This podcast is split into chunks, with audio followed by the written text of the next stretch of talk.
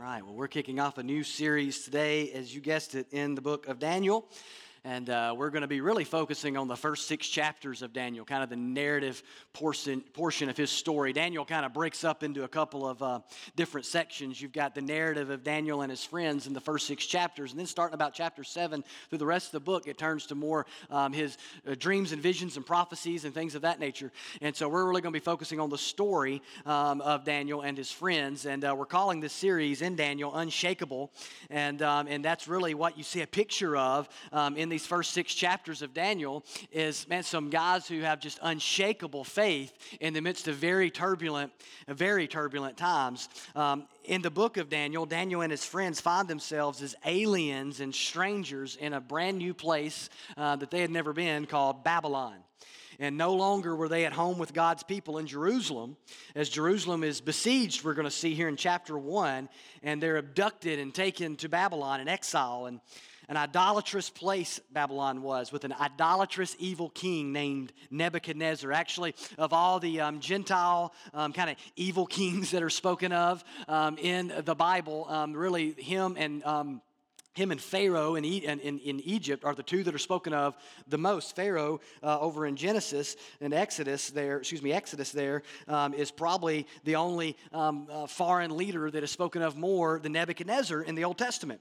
And so he's a very um, uh, well known figure as he's spoken of in other books besides the book of Daniel. And so their lives are completely upended due to this exile, shook to the core, and they begin to face pressure in Babylon to assimilate into a new and ungodly culture, to begin to worship false gods, to leave behind their very identity as God's people. And kind of what we see from them in, in the Old Testament here is a picture of kind of how to live in exile, um, how, to, how to live in a, in a world around you that is broken and that has fallen, and how to be faithful to your identity um, as a child of God if you're a Christian this morning morning. And the truth is, here we are in 2020, and believers all over the world live in cultures that are influenced by, the, by that culture's idols, whether it's in the East or in the West.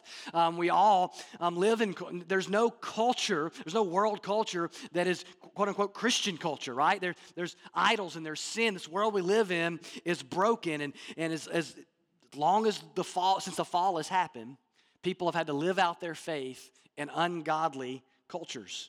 And we're no different um, in our day and age. And if you're a believer in Christ, you are, the Bible says, and First Peter even teaches, a stranger and an alien in the world. In our own culture, we find ourselves many times surrounded by people who are opposed to our faith and values, if you're a Christian. Not everyone, but, but many. We find a pressure in this world to assimilate and become like those around us, to blend in instead of standing out. There's a pressure, a temptation to be anything other than a Christ following, Bible believing, gospel advancing Christian. So, in the words of Francis Schaeffer's book, How Then Shall We Now Live? How, how do we live in the midst of this broken world? How do we live unshakable lives in an unsteady culture, under, undergoing cultural earthquake after earthquake after earthquake? And believers face a very real temptation. And that's what we're going to talk about here in our first week is this temptation to kind of like forget who we are and to live differently than our core identity as followers of Christ. We see in today's passage in Daniel chapter 1, Daniel and his three friends, they knew who they were, right? They, they knew their identity is very solid. They knew who they belonged to. They, they knew what it meant to be um, people of God and, and that their identity was uh, rooted in their relationship to God. And we're going to see that lived out here in Daniel 1. And, you know, so we're going to see as, as believers an example to kind of follow. That's one of the things we're going to see. We're also going to see a, a, bigger story here of how God is at work, even in the midst of this. And if you're here today and you say, well, I'm not a Christian or I'm not sure where I'm at and all that, you're going to see here um, how you can have an identity in the midst of unstable and an unsteady world that we all live in, how you can have an identity that is rooted and that is solid. Uh, all of this can be unpacked right here in Daniel chapter 1. So here's what we're going to do we're just going to kind of make our way chunk by chunk through the first first chapter. We're going to read the whole chapter, but we're going to pause and talk as we go. And then I'm going to give you three principles uh, for living out your life, um, living out your identity, excuse me, um, an unshakable identity in the midst of our twisted um, culture. So look with me starting in verse 1. It says uh, here in Daniel chapter 1, verse 1 In the third year of the reign of Jehoiakim, king of Judah, Nebuchadnezzar, king of Babylon, came to Jerusalem and besieged it. And the Lord gave Jehoiakim, king of Judah, into his hand with some of the vessels of the house of God, and he brought them to the land of Shinar, to the house of his God, and placed the vessels in the treasury of his God. Let's pause there and give you the setting of when and where this is taking place. This is the 6th century BC. So, this is about 600 years before the Lord Jesus would have come into the world and been born in a manger, right? And so, Babylon here, um, this country, this place you're hearing of that has come and besieged Jerusalem, is a wealthy, powerful nation in that day. And they come under the leadership of this king Nebuchadnezzar, and they go and they besiege and take over Jerusalem, which is the capital, if you will, of God's people. And you're living at, you're at a time in the Old Testament where God's people weren't just a people, weren't just a community of faith, they were a nation. They had a national identity, um, different than what we see today. So, all of this is in fulfillment of prophecy. All of what you see happening here is something God said was going to happen. In fact, God's people under the law were warned that if they failed to follow God and obey God's commands, they would be and could be exiled to a foreign nation. That's in Leviticus 26, if you want to look it up sometime. And years earlier, King Hezekiah made the mistake of showing off the treasury, um, uh, his treasury, to some Babylonian representatives who had come. This was, I think, about 100 years before this time period. And it was prophesied then that one day the temple treasuries that he had showed them and some of his own descendants would be carried off because he had been so foolish. They would be carried off to Babylon. Well, that's prophesied in 2 Kings 20 and Isaiah 39. And here we are in Daniel 1, and it's happening. And the, you, are going to see here not just the treasury, but we're going to see here in just a moment that royal family members are going to be exiled this century later. So look with me at verse 3 says then the king commanded ashpenaz his chief eunuch to bring some of the people of israel both of the royal family and of the nobility youths without blemish of good appearance and skillful in all wisdom endowed with knowledge understanding learning and competent to stand in the king's palace and to teach them the literature and the language of the chaldeans. The king assigned them a daily portion of the food that the king ate and of the wine that he drank they were to be educated for three years, and at the end of that time, they were to stand before the king. Among these were Daniel, Hananiah, Mishael, and Azariah of the tribe of Judah. And the chief of the eunuchs gave them names, so new names. Daniel, he called Belshazzar. Hananiah, he called Shadrach. Mishael, he called Meshach. And Azariah, he called Abednego right? So these now we've introduced to Daniel's three famous friends. And so if you grew up in and around church, you've heard the stories of Shadrach, Meshach, and Abednego. You've heard of Daniel and the lion's den, and you've heard of these guys in the fiery furnace. Well, all these are these stories that are in Daniel that many times we hear in vacation Bible school as a kid or Sunday school. And, and these stories have deep implications for our faith. And many times they're so familiar that we, we don't spend enough time with them. So, here at this point in the story, the king decides he's taking the best of the best from Jerusalem, physically, socially, mentally, and he's going to bring them basically into ultimately his service. So, he took young people, you'll notice. Daniel, uh, scholars tell us, was probably about 15 years old when this happened. He took from royalty and nobility, he took physically good looking people, he took smart people, he took competent people, and he began, if you will, to reprogram them right? He's trying to wipe the hard drive and start clean.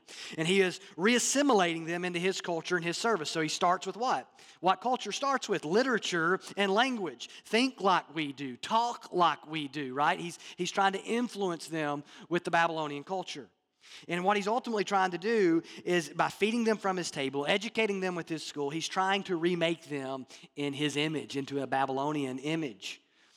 Notice he even renames them replacing their names with Babylonian names. Now, that's interesting because their names um, all had, names were a big deal in the Old Testament and in the Hebrew culture. And so all their names had deep meaning tied to their relationship with God, t- tied to things about God. And he gives them names, they're given names by the eunuch that are, that are tied to false idols of Babylonian culture. So, for instance, Daniel's name in Hebrew means God is my judge. Well, he's given the name Belshazzar, which can have a couple of meanings. One is wife of Bel, or old, old lady, wife of Bel, or the more popular version, Bel, protect the king. Hananiah, his name means Yahweh is gracious. He's given the name Shadrach, which means command of Aku. Um, Aku was the moon god in Babylon. Mishael, who whose name means who is what God is. In other words, like who is like God? Who is what God is? It's a name evoking worship, and he's given the name Meshach, which means who is like Aku, the moon god again. And then Azariah, whose name means Yahweh is a helper, is given the name Abednego, which means servant of the shining one, which was Nebo, another false god there. So they're given names tied to three idols instead of the names they had tied to the Hebrew God, to, toward the God of the Bible, the one true God. And you see this in the Bible many times. Like, for instance, if you go to Genesis and you read the story of Joseph and he gets uh, taken into slavery into Egypt, even when he gets favor with Pharaoh and begins to serve with Pharaoh, he's given an Egyptian name, right? He's given an Egyptian name. even in the New Testament, at times you see people have Hebrew names and Greek names. You have um, a lot of people think Saul changed his name to Paul. That's not really what happened. He had, he had, he had, two, he had a Hebrew name and he, and he had, a, he had a, name for the Roman and Greek culture of that name, Saul and Paul. He just began, as became an apostle to the Gentiles, he began to go by his Gentile, more Gentile friendly name. But we can't miss what's happening here right? It, it, it's so rich with meaning to look at this and see what, it, what they're trying to do in renaming and kind of confusing them by giving them names tied to anything other than the, their God. And it would be critical for Daniel in his time there in Babylon to remember that Baal certainly cannot protect the king, but that God certainly is his judge. It would be critical that they remember that, that Yahweh, that God is their helper and that he's gracious. All those things are critical that they remember, but their names are being changed to mean something totally different. You know, Sinclair Ferguson points out that Nebuchadnezzar used several methods to try and conform them to his culture and his ways. And he lists these methods that you can see unpacked here in this chapter. Uh, the first one being isolation. He's taken, they're taken away from home and, and they're even set apart once they're taken away from home. There's indoctrination into the Babylonian schools and literature and, and ways of thought and language. Then there's compromises. they put the king's food before them to tempt them with. And then there's confusion with the name change. And all of this is ways to try to begin to influence them and conform them to Babylonian way of thought. Ferguson writes, This incident illustrates for us an important principle. The way we think about God, ourselves, others, and the world determines the way we live. And they certainly knew this. They're trying to change the way. They don't want them thinking about God. They don't want them thinking about themselves as a part of a covenant community. They, they want to think, get them to think differently so that they will live differently. And Nebuchadnezzar hoped to change all of this so that they would live ultimately the way he wanted. So, how would they respond in the midst of this temptation? Far 900 miles away from Jerusalem taken out of their homes, away from their parents, how will they respond? Verse 8 But Daniel resolved that he would not defile himself with the king's food or with the wine that he drank. Therefore, he asked the chief of the eunuchs to allow him not to defile himself. So he, he makes a resolute decision that he would not defile himself. That word uh, resolved means to make up or to set your mind. So he, he decided, he set his mind that he would not act in a way that was inconsistent with his identity as part of the people of God. Now, it's possible that the food that was set before him, and most likely would have contained unclean food, that the law would forbid him from taking. It's also most likely that it would have been food that would have been offered to idols, and the wine would have been offered and poured out and poured before an idol, and things of that nature. And all of this was it was very compromising for him. He's drawing some lines in the sand, saying, "You know, I'm in this other place, but I've got to do some things to remember who I am." Right? And so I'm not going to sin against God, but but I've, I've also just got to I've got to do some things to show and remind myself that I'm set apart, which was a lot of what the food laws were about in the Old Testament was about reminding God's people that they were distinct from other nations. They were the chosen ones, they were God's people. And the king wanted Daniel to be reminded every day that he was dependent on him for survival. He wanted his daily bread to come from the king's table to create dependence upon the king. And it would have been tempting because, I mean, it's the king's food. I mean, this would have been good food. This would have been the best of the best in, in this wealthy nation. And Daniel was resolved to not sin, obviously, by eating what he wasn't allowed to eat, but also to not become dependent upon anyone other than God for his deepest needs. Look at verse 9. And God gave Daniel favor and compassion in the sight of the chief of the eunuchs. And the chief of the eunuchs said to Daniel, I fear my lord the king who assigns your food and your drink. For why should he see that you are in worse condition than the youths who are of your own age? So you would endanger my head with the king. Then Daniel said to the steward, whom the chief of the eunuchs had assigned over Daniel, Hananiah, Mishael, and Azariah, Test your servants for 10 days. Let us be given vegetables to eat and water to drink. Then let our appearance and the appearance of the youths who eat the king's food be observed by you, and deal with your servants according to what you see. So he listened to them in this matter and tested them for 10 days. At the end of 10 days, it was seen that they were better in appearance and fatter in flesh than all the youths who ate the king's food. So the steward took away their food and the wine that were, they were to drink and gave them vegetables. So, in all this, you're seeing God's at work all through the passage. God gives Daniel favor, he gives him compassion with the one assigned over him. Daniel, you'll notice, politely requests to not eat the food, but the, but the eunuch is afraid of the king. What's going to happen if you don't eat this food and you go eating vegetables and water and, and you look all scrawny and stuff? He's going to know something's up. I'm the one in charge of you, off with my head here, right? Nebuchadnezzar wasn't really known for being a, a nice, friendly guy. Uh, uh you know, he, he was, a, he was a, a tough guy. So Daniel proposes a test. He's so confident that, God, that God's going to take care of him. He's so confident in this. He says, Well, just give us 10 days. And if you don't like what you see, you make adjustments that you want to make. And who would imagine that vegetables and water would turn out to be good for you? I mean, who, who would have imagined that? Don't tell the vegetarians. All right, verse 17. And as for these four youths, God gave them learning and skill in all literature and wisdom. And Daniel had understanding in all visions and dreams. At the end of the time, when the king had commanded that they should be brought in, the chief of the eunuchs brought them in before Nebuchadnezzar. And the king spoke with them, and among all of them, none was found like Daniel, Hananiah, Mishael, and Azariah. Therefore, they stood before the king. And in every matter of wisdom and understanding about which the king inquired of them, he found them ten times better than all the magicians and enchanters that were in his kingdom and Daniel was there until the first year of King Cyrus. I think it's about the age of 85. He's, he's there, 70 years or so, serving in Babylon, even serving Persia when they come in. I mean, it just, it kings change, rulers change, all this stuff changes, but Daniel remains there. And so God blessed them, and they were obedient, and God took care of them. And the story doesn't always end like this story. So I want to pause here and make a, a a point, but we don't need to read stories like this and think, oh, okay. So in an ungodly culture, if I honor God, things always ends like in like this. Like I end up as the right hand man to the ruler, and things go. You know, that's not the way at all. It's the way it went here, right? Um, sometimes the blessing comes a little much later. Some, some, some, sometimes you lose your head, but you spend eternity with Jesus, and it's still good, right? God takes care of us, but sometimes He allows us, you know, sometimes you go into the fiery furnace and, and you burn up. Uh, sometimes you go into the lion's den and, and you get eaten.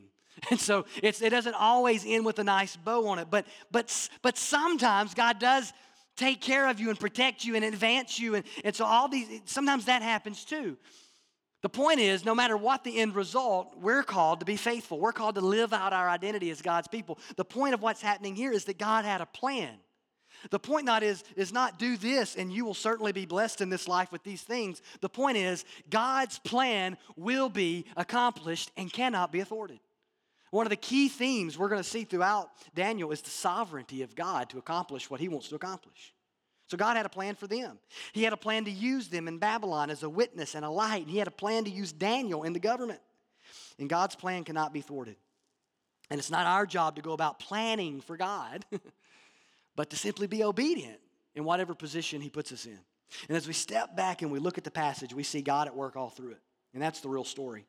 In this broken situation, God is right in the midst of it, working where the world would least expect Him to be at work in exile.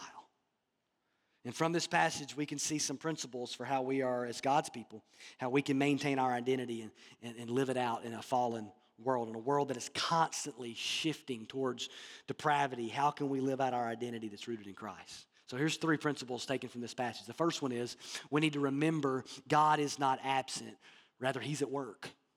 Uh, no matter what's going on in our culture, no matter what's going on in our world, whether we step back and look at that corporately or personally, we need to always remember God is not absent, rather, He's at work. One of the key themes in this passage is the presence of God and the activity of God all the way through it. In fact, how did they end up in the situation? How did they end up in exile? Verse 2 tells us the Lord gave the king of Judah into the hand of the king of Babylon. God wasn't absent, God was at work. He allowed this to happen to accomplish a greater purpose. And God's always working for his people's good and for his own glory. And there's, there's no earthly pain or circumstance that can rob us from God's purpose. Three times in this text we read that God gave. So that's a key. And when it's repeated like that, when you're reading your Bible and you see something repeated, you should know the writer's trying to tell you something. It's a theme. God gave, God gave, God gave. God gave the king of Judah into the hand of Nebuchadnezzar. God gave Daniel favor with the eunuch. God gave Daniel and his friends gifts and abilities to help them advance in Babylon. God gave, God gave, God gave. And this passage is shouting to us about the sovereignty of God.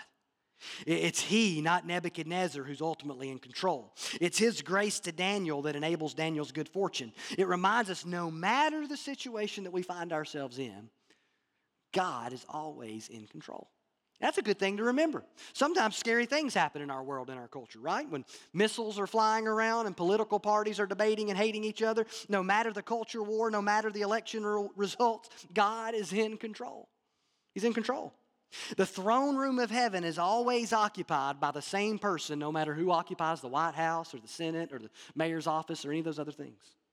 Uh, your Lord does not change no matter what your boss is like. Right? There's certain things that just that do not change. God is always in control. And this passage also reminds us of God's presence and activity here because he wasn't just in control, he was, he was at work. he was doing stuff. He wasn't just sitting back like I got this. He was actively at work, blessing and moving and watching and working. And he actually used this situation to discipline his people. Don't miss that. And let this remind you that God's discipline in your life, because He does discipline His children. He allows us to go through trials. He disciplines us sometimes because we sin. He disciplines us to bring us back and to, and to cause us to repent and to trust Him just like a parent disciplines a child. But He also disciplines us kind of like in a training way. He allows us to go through trials because it strengthens our faith. So, so don't, don't forget this that God's discipline, let this remind you that God's discipline in your life is not an indication of His absence from your life. Quite the opposite. God doesn't give up on his people, and, and though he disciplines us and allows us to go through trials and suffering, he will not abandon or forsake us. God does not have orphans, and he does not ever treat his children like orphans. And it will help you and I to avoid discouragement and compromise in our shifting culture to remember no matter what happens, God is not absent, and he's here, and he is at work, even when we can't see it and we don't necessarily feel it. So don't let your circumstance be a false prophet in your life, telling you things that aren't true. And it, because the tempting thing in a world around you that's, that's trying to pull and the cultural current is going away from you is to get away from your identity if you're a child of God as a child of God and a follower of Jesus Christ and begin to compromise. And a key thing to remember to help you not do that is that God is not, has not left you. And he's not absent, but rather he's at work in your life and in the world around you. Maybe where you least expect him to be at work. Secondly, we need to engage culture with wisdom rather than capitulation.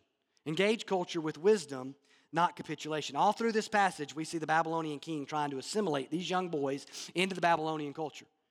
And there's some assimilation that takes place. They are being put in tempting and pressing situations, though. They are having to try and figure out how do we navigate life in a culture that is hostile to our faith? Because it's only going to get more hostile to their faith later on in the book. How do they engage with this new culture in a way that preserves their identity rather than compromises their identity? And Daniel and the guys, they could have just went all in with the culture. They could have tried and made the God of Israel one God among many in Babylon. They could have acted that way. They could have said, Well, God understands our situation. This is a new day and a new time. And I mean, our parents and our grandparents, they didn't have to live out their faith in a situation like this. It's different now. Times have changed.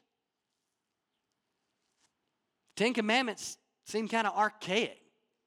written to a different time and a different culture, not relevant to this one. Or they, they could have said, I, I'm not eating that, that devil's food from the king's, from the king's, uh, king's table. They could have wagged their finger at the eunuch and said, Get thee behind me, Satan, you and your wicked culture, right? And they could have just been, you know, beheaded right there, maybe. They could, they could have went to one extreme or the other, but they didn't. See, they could have capitulated to the culture, yelled at the culture, or, or yelled at the culture, hid from the culture, but they engaged with it in a wise way. They decided to be in it, but not of it, before Jesus even told, them, told us that we're to be in it, not of it. Uh, they learned and they became wise, and they even served among the government officials. But they did so in a way that made them distinct and that preserved their faith, and they refused to compromise. They didn't refuse to serve, they didn't refuse to love their neighbor, they didn't refuse to help, they didn't refuse to engage, but they refused to compromise, but they did not refuse to engage. In John 17, verses 14 through 19, Jesus said it this way in his prayer to the Father before he goes to the cross. He prays this for his disciples. He says, I have given them, my disciples, your word, and the world has hated them because they are not of the world, just as I am not of the world. I do not ask that you take them out of the world, but you keep them from the evil one. They are not of the world, just as I am not of the world. Sanctify them in the truth. That means set them apart in the truth. Your word is truth. As you sent me into the world, so I have sent them into the world. And for their sake, I consecrate myself that they also may be sanctified in truth. So here's Jesus' prayer, prayer, and he's praying that his disciples would not be taken out of this world and the evil culture they were in, but rather protected from Satan, that they would live a set apart life. Jesus actually says, I'm sending them into this world. We're to live set apart and sent lives in the world. We must engage the culture, not capitulate to the culture. We're to be in it, but not of it. And then we can't live this way if we don't keep our eyes on the one our identity's in. Right? If, if we don't know who we are, if we don't know who we are and who we belong to, if we don't, if we don't have a real, uh, a real focus to keep our eyes on when everything around us is spinning, then we won't be able to do this. We won't be set apart. I think about it like um, when you see these um, uh, ice skaters, when you watch ice skating on TV and you, you see, man, they just do all this crazy stuff, right? And they can just, they'll spin around like a dozen times and they don't fall down, right? I, and I, I, I, can't even spin around with my kids, you know, uh, more than once or twice, and I got to have a break. But they do something, right? And you know what, y'all know what they do. You see a dancer, or you say, I've learned this from my wife. See, I didn't know anything about this. They do something called spotting, right? And so they, they, they have a spot that, that their eyes are always focused on. And that's how, man, they can spin like crazy and they're like not dizzy when they're done. Right? And, and they're still stable and they're still walking around. They don't look drunk.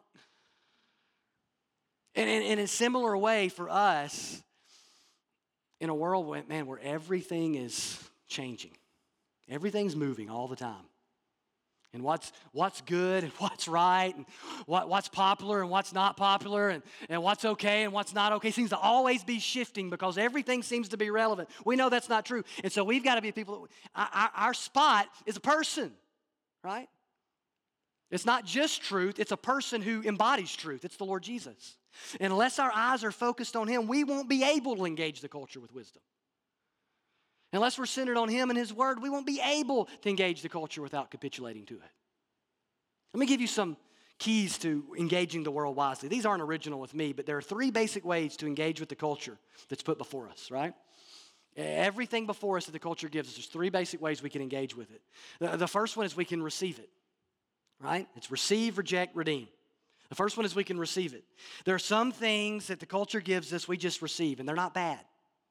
I don't pray about how to, how to engage with the grocery store, right? Should I go to a grocery store? Is it okay to buy my groceries at a grocery store? I just go to the grocery store, right? I might need to pray about what I buy at the grocery store, how much we budget for the grocery store, and all those sort of things. But, but the grocery store, it's fine. Uh, if, if I get hurt today and I need to go to the hospital, I don't go, are hospitals okay? That's a good thing our culture has given us. I, I just receive it. Doctors are good, right? Some things we just receive, right? Here in a couple months, when the government decides to give me three child tax credits, I'm not going to pray about that. We'll receive it, right? Some things, though, we reject. Some things must be rejected in the culture. I reject cultural values that are at odds with my biblical values. I reject the idea that pornography is a commodity to be consumed and no big deal. Right? There's certain things that we can look at and we can say that's sinful or that's evil and that's a broken way. And we, and we have to discern those things and, and hold up God's word and we have to be discerning. And there's certain things we just have to reject. Yeah, there's, there's, there's no way to receive it. There's no way to transform it, right? There's not, there, there is, there's not a good and a bad version of it. It's just bad. You just reject it. And then there's certain things we can redeem, right? They're kind of, sometimes they're neutral things that how we use them determines what they're really like. So, for instance, Art is not bad, some of it is. Entertainment is not evil, but some of it is. I reject certain types of art, and not art as a whole. I, I don't reject entertainment or the arts holistically, but I've got to choose to engage in them in a redemptive way. See, Christians need to be in the business of producing good art and good entertainment. Politics is another one. I don't reject everything about politics. I engage in the political process, but I reject some of the things about it some of the divisive things about it in our culture. I got to engage with it in a Christian way, right? So, technology. Well, I receive it, but I can't receive it to be in to an unhealthy degree or in a way that, or use it in an unhealthy way. I have to be wise. I have to use it in a redemptive way. See, some things are neutral things that I can use for good or I can use for evil that the culture gives us, and we have choices to make and to use them in a redemptive way, not, not an, and, and show people a better way in a fallen world. But everything we're engaged with, we're either receiving it, we're rejecting it, or we're redeeming it. And that's how we engage with the culture with wisdom. And we've got to be wise enough to know the difference. Somebody that's too liberal in this just receives everything. Somebody that's too legalistic in all this just, just rejects everything. And there's got to be wisdom. So, to engage the culture wisely is to ask Is this something I can receive? Is this something I must reject? Or is this something I need to use in a redemptive way in some fashion? You know, Jesus said it like this in Matthew 10 16. He told his disciples as he sent them out, he said, Behold, I'm sending you out as sheep in the midst of wolves. He said, Listen, it's, rough, it's rough areas that I'm sending you out to. People, are, people aren't going to like you very much. It's a, it's a broken, fallen, messed up world. You're, there's wolves everywhere. So be wise as serpents and innocent as doves. And there's a lot of truth to how we engage the culture with that. This world's full of wolves. The question is are we wise? Are we innocent in the way we engage? Because we have to engage the live in to be a, to truly engage the culture in a Christian way. We have to be both wise and innocent. If we maintain our innocence, but we don't engage in the mission God's called us to, if we, if we retreat so much from the world that we can't carry on a conversation because we don't know anyone or anything that's going on, if we, were, if we retreat to live in a commune and section ourselves off to the world, we've failed to be salt and light and we will fail to obey the Great Commission. And our identity as God's people is not just rooted in our purity, in our holiness, but also in our missional purpose. God's people are a people with a mission, and you can both live on mission and be holy. And we must be both. And there's a third principle. The third principle that we can learn from Daniel and his friends is we need to resolve to trust and obey God. We got to be resolute that no matter what comes, no matter, no, no matter what falls before us, no matter what's presented to us, we're just going to trust God and we're going to obey God. And that's what they do here. They, they make a decision. They draw a line in the sand. I'm not going to defile myself with the king's food. And you can actually see this played out, though, throughout the book, where time and time and again, they're having to resolve. They're drawing a line in the sand. No, I'm going to keep praying. No, I'm not going to bow to that idol. They just keep going. Yeah, I'm going to tell the truth. You want me to say this, but God has said this.